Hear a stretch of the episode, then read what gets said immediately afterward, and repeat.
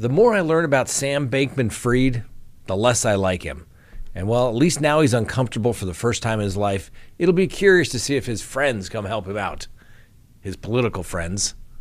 Is the government just starting to pile on for Alex Murdaugh? Nah. A civil lawsuit is filed regarding the death of Athena Strand, and I'm not sure I agree with it. The Chrisleys will know the BOP. That sounds like a new reality show. And then finally, our dumb criminal of the day. Let's talk about it.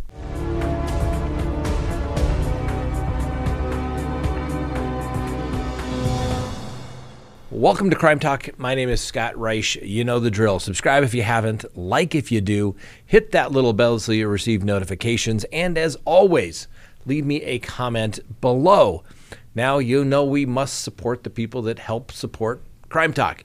So go to crimetalksearch.com, sign up for a background subscription service. You're going to be happy that you did, because when you do, you can do as many background searches that you want on anyone that you desire while you have that subscription, and you can cancel at any time. And the report is literally generated while you wait, and then it can be emailed to you. And it's going to have information as to whether somebody has a criminal history, whether they own property or not, whether they're married or divorced. You know, some of those important things you want to find out that may not necessarily show up on that simple Google search. Go to crimetalksearch.com. You'll be happy you did. Let's go ahead and open the record for the docket for December 16th, 2022. All right, as I said in the intro, the more that I learn about this Sam Bankman-Fried guy, the less that I like him. Now, he is a con man. Now, we'll give him the presumption of innocence. Come on, it's not like he just made billions of dollars disappear because it was all fake. So was he really a billionaire? I don't know, probably not, because it was all pretend. It really was, and he was con man. So as he sits there in his little Bahamian prison cell, waiting extradition back to the United States, well, let's just say it's not going to be a comfortable holiday season indeed. He's not getting his vegan dietary restrictions, and he may not be getting his ADD medication either.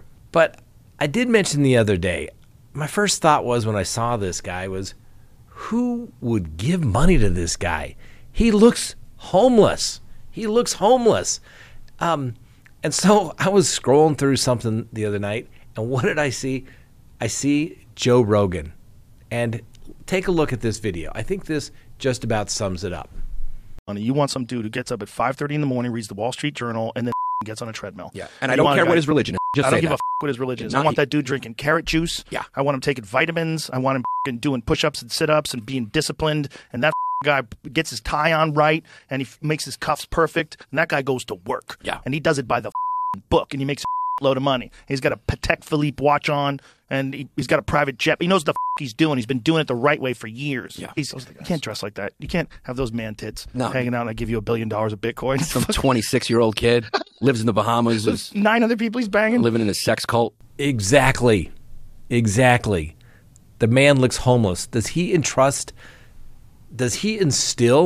trust and confidence? No way whatsoever. Neither does his girlfriend. No way would I give $1 million, let alone $1 billion, to that guy to manage my money. That's for sure. And I've always said this because, hey, I've represented a lot of white-collar criminals over the years, and I truly believe one of the reasons that we should have a jury instruction in white-collar cases, it should be called greed. And yes, I feel bad for the people that lost their money and they put their life savings in, but let's face it, they thought that they were all going to get rich. And if anyone's ever, you know, made a few bucks in your life, it doesn't just happen like that. It takes a lot of hard work, time, being disciplined. It doesn't just happen overnight at all. And so that's why I'm saying a lot of these people put their money in because they thought they were going to get rich overnight without having to do the work. You always got to do the work. So the next question becomes, will his friends, will Sam Bankman-Fried's friends come to his aid? Well, we know one of his friends resides at the White House.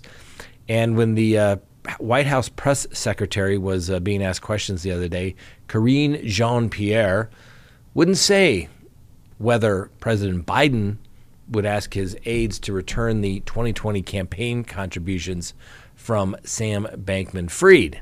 And as we know, he was obviously just charged with swindling investors out of at least, give or take, $1.8 billion. And it turns out Mr. Bankman-Fried was one of the Democrat Party's largest donors and even met with the Biden's White House advisors before his currency exchange, also known as FTX, collapsed in what's going to go down as one of the largest American frauds.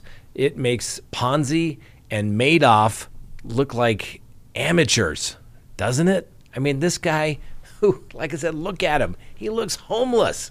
I mean, who would do that? I wouldn't do that. Anyway, it turns out that the president received some campaign donations from Sam Bankman-Fried.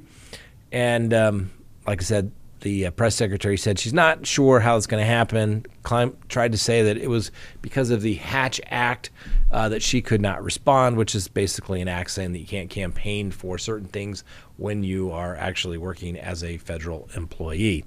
My guess is some point they will. But we also know that he was welcomed at least twice to the West Wing for meetings with President Biden's top aides, one of his top aides who's named Steve Ricchetti. That's according to the visitor logs that have been released. Now, it's unclear who else he may have met with during his meetings back in April and May, but hey, what can you do? They're all friends, right? Anyway, Bankman-Fried gave $50,000 in October to the 2020 Biden Victory Fund and another $2,800 directly to the Biden campaign that same month. And that's according to the Federal Election Commission records. You know, the $2,800 is the individual cap that an individual can give to somebody. Of course, there's all kinds of exceptions to those rules. But since the collapse of FTX, the White House has referred all the questions regarding contributions to the Democratic National Committee, which is responsible for these kinds of inquiries, apparently. In the 2020 election, Mr. Bankman-Fried spent $10 million backing Mr. Biden's campaign, much of that indirectly. Now, Bankman-Fried was the second largest donor to congressional Democrats ahead of last month's midterms elections, where he donated a paltry $39.2 million, second only to George Soros. You know, one thing I've learned about theft cases over the years, it's really easy to spend other people's money. I had a lady years ago that embezzled all kinds of money from a very successful businessman. And by the end of it, she had nothing to show for it, but she spent a lot of money. She gambled, she bought a lot of lingerie, and apparently, well, she got a breast job as well. It's easy to go squander other people's money that you didn't actually have to work for. Now, let's be honest, some of the people that received money were Republicans, but clearly, disproportionately, the money went to Democrats. And a lot of people are now wondering whether Sam Bankman-Fried's FTX managed to avoid regulations and utilize some of the loopholes in the banking and financial system because of, well, perhaps of all his political contributions. Can you imagine such a thing? Could you imagine such a thing where somebody would actually give money to a politician and expect, I don't know, political favors? If there was only a word for that. Oh, graft. I think that's the word. That's right. So the donations total about $46.5 million. That's a lot of money. And now there's a lot of people in the media who are trying to say, oh, old Sam Bankman-Fried, he just really didn't know. Look at him. He's so naive. He didn't know what he was doing. It's not his fault. I don't know. Could that be because of all the money that he spent with them as well? I don't know. But the reality of it is he's going to be found to be a criminal. But hey, it's only white collar crime, couple $2 billion. I mean, why should he be that worried? Remember Elizabeth Holmes from the Theranos fake company as well? I mean, she only squandered $1 billion from some pretty sophisticated investors. And what did she get? 11 years? Her boyfriend got 13. I mean, would you gamble to be a billionaire for 11 years? I don't know. Well, anyway, Some of the politicians have returned at least $1.2 million of the contributions that old SBF sent. One of them is old Beto O'Rourke. He returned $1 million before FTX filed for bankruptcy, apparently saw the writing on the wall. The previous U.S. representative stated that he did not ask for the donation, and therefore he just gave it back. Although O'Rourke did receive an additional $100,000 from FTX, and it's unclear whether that money was going to be returned as well. Then you have U.S. Senator Dick Durbin. He got about $2,900. He donated that money to a charitable organization. U.S. Senator Christine Gillibrand received about $16,000 from SBF. She also stated that she'll donate that to a charity. And last but not least, we have Jesus Garcia. He received about $2,900 from SBF, and he decided to donate those funds to a Northwestern center in Chicago. But how about the money that went to the people that were supposedly going to be regulating old FTX and old Sam Bankman-Fried? How about those guys? Well, the people on the committee, he pumped about $95,000 in donations to at least 11 House Financial Services Committee members ahead of the 2022 midterms. Now, the individual campaign donations have raised a little bit of some eyebrows, I guess you could say, as the people that were serving on the committee are also now currently probing how the collapse of FTX took place. The majority of the contributions were made to Democrats, with the New York Representative Richie Torres got about $35,000 from various FTX-linked donors, according to the Federal Election Commission. The House Financial Services Committee, which has 53 members, was set to grill Bankman-Fried Tuesday of this week at a congressional hearing, but obviously that didn't happen because the homeless-looking man was arrested and is now sitting in a Bahamian jail. Let's see. We have Representative Richie Torres. He got $2,900 directly from old FTX founder, as well as FTX founders Gabriel Bankman-Fried, who contributed about $32,000 to the Torres Campaign Victory Fund. And he said it was unsolicited, but he'll be donating that amount. He said that his ties were minimal, and also insisted that Mr. Bankman-Fried was a pathological liar. Then we have Josh Gottheimer from New Jersey. He received about $5,800 from old Sam Bankman-Fried. He also received two separate donations of $2,900 each from FTX executives Mark Wetjen, who previously worked as commissioner of the Commodities Future Trading Commission. A spokesperson for the Representative Gottheimer said that he will be donating funds to a charity. Then we have Representative Jake Auchincloss from Massachusetts, who is the vice chair of the committee. He got about $5,800 in personal donations from Bankman-Fried, as well as, guess right, the executive, Mr. Wetjen. There you go. And it just keeps going and going and going. Now, can you imagine, ladies and gentlemen? I mean, I get it. The reason why people donate to politicians, it's not because they really like the guy. At least companies don't. They do it because they expect something in return. That's it. And if you can't donate the money directly, you know, maybe you got a brother who's got that, you know, real estate deal that he's been working on that maybe could use some help. It's all graft. It's all money laundering, ladies and gentlemen, which gets me, you know, term limit them all. Keep them out of there. You know, public service used to be actually that, public service. They picked the person to go off to office that didn't really want the job. No one was ever meant to be a career politician when the country was founded. It wasn't supposed to be that complicated. Anyway, and now you got money, you got fraud, everybody pointing fingers at everybody. We'll see if somebody else is indicted shortly. And certainly a lot of these people got to be, you know, feeling the little pucker factor right about now, just simply thinking, boy, what did I tell this guy? Or what did he tell me I should know or not know? And how many people could get in trouble? I don't know. It's the kind of guy you have to be careful for him. He could get suicided in his cell. You just never know how those things work out. All right, next on the docket. Is the government just starting to pile on for Alex Murdaugh? I don't think so. All right, so you know Alex Murdaugh is currently in custody pending the double murder charges in the June 7th, 2021 deaths of his wife Maggie and son Paul on the family's 1,700-acre estate. He's pled not guilty to those charges and is scheduled to go to trial on January 23rd. As it turns out, Alex Murdaugh, who earned millions of dollars from his Hampton, South Carolina law practice over the last 9 years, well, apparently didn't pay all the taxes. At the same time, he stole millions from his firm and clients as well. Guess what? The state of South Carolina has indicted him on tax evasion. That's right. The South Carolina Attorney General office announced today that Mr. Murdaugh was indicted by a state grand jury on 9 counts of willful attempt to evade or defeat a tax.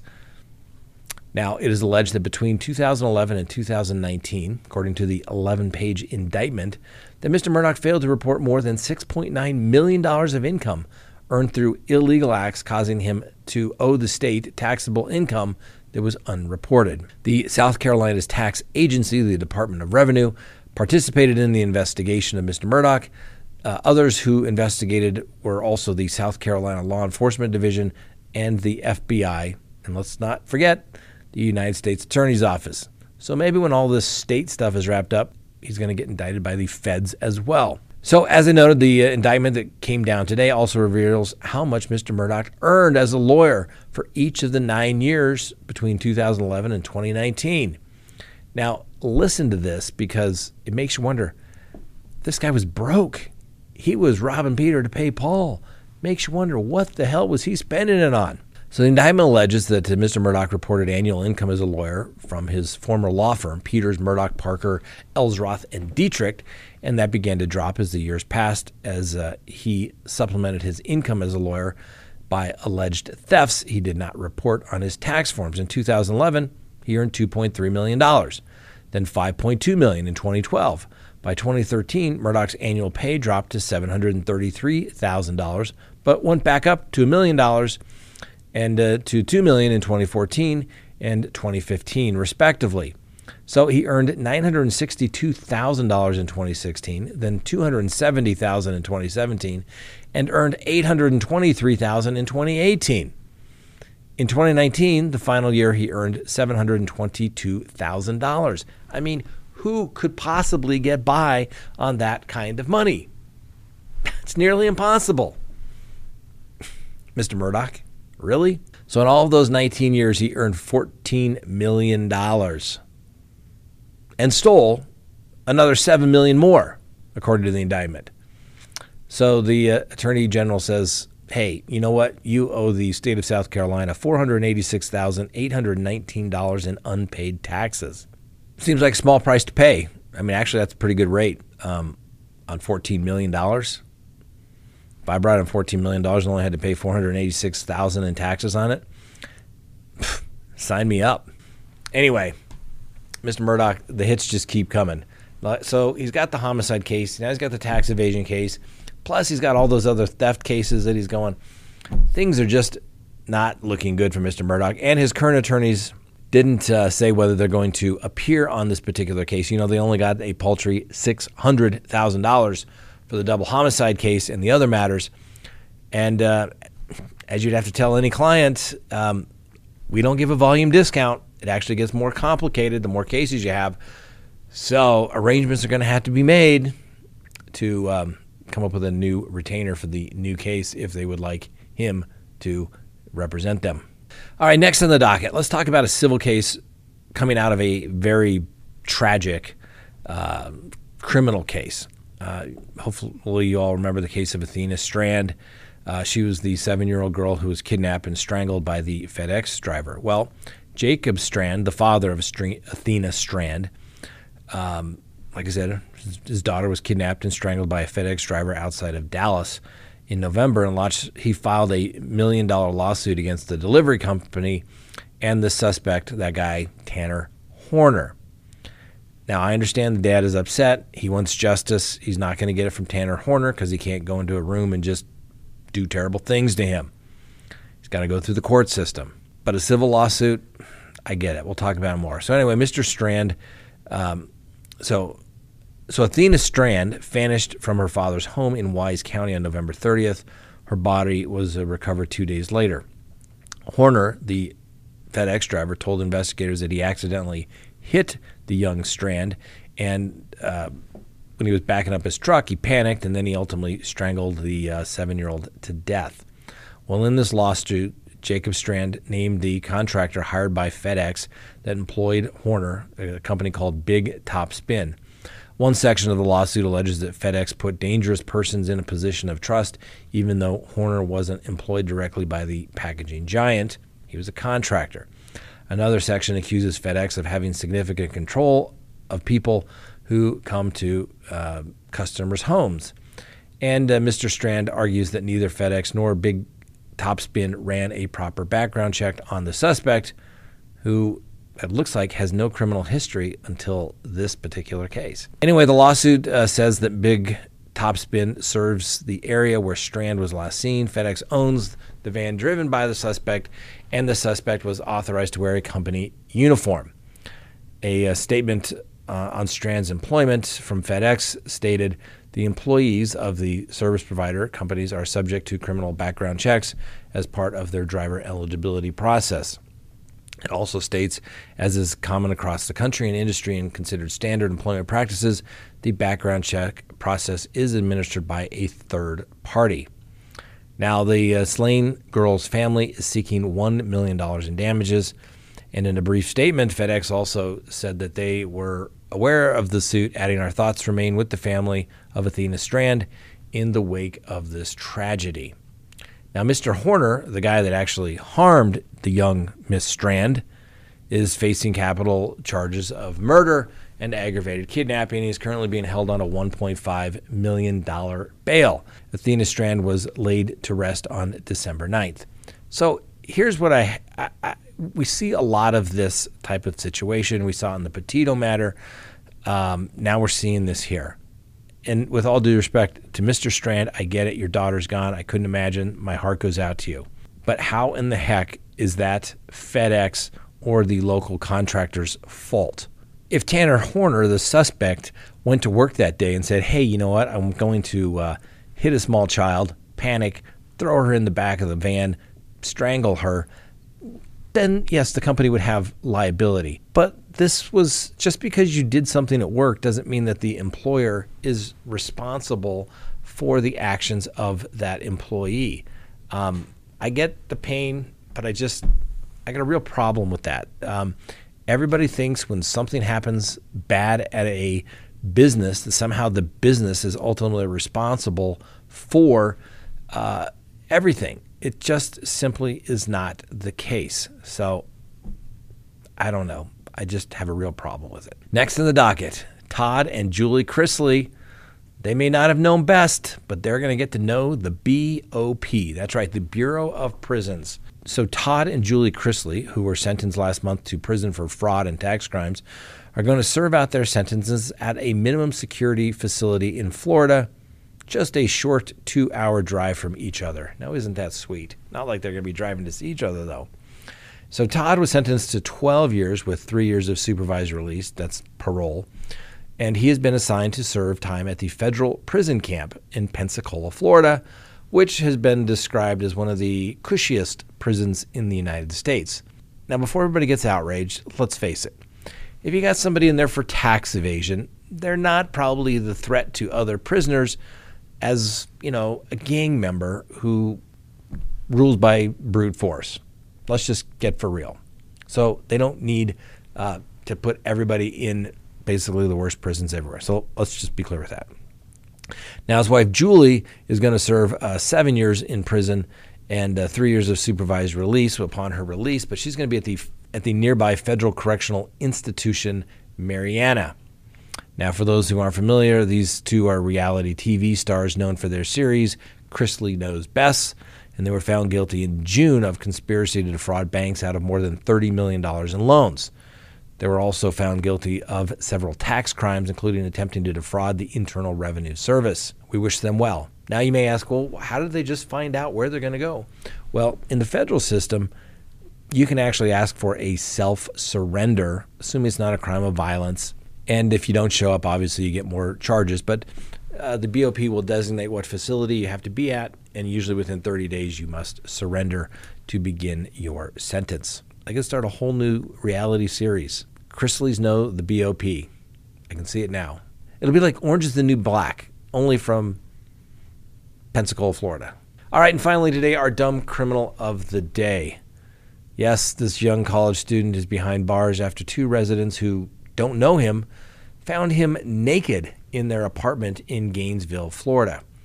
So apparently on Monday evening, the Gainesville Police Department responded and arrested Alberto Araya on charges of burglary and multiple counts of property damage.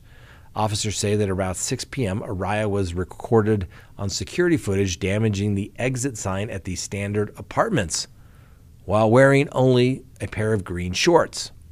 He then allegedly entered the apartment of people that he doesn't know. When the two residents returned home, guess what? They found Araya standing completely naked in their living room. Needless to say, the residents were not amused, and they left. Araya left about 15 minutes later, still not wearing any clothes, but inside the apartment, hundreds of dollars of damage was done to the apartment. Araya claimed that he was inside the apartment because he believed his wife was home. That's where she lived. He claimed that one of the victims was in fact his wife, but wasn't sure exactly which one. It was also determined later that Mr. Araya, well, he's not married, and he's certainly not married to the two ladies that were there. So Mr. Araya, congratulations, you made it. You're a dumb criminal of the day. I'm going to go on a limb here. I'm going to say he's either been drinking, although there was no mention of indicia of alcohol, or perhaps he was using some sort of controlled substance and things went terribly, terribly wrong. Anyway, congratulations, you made it.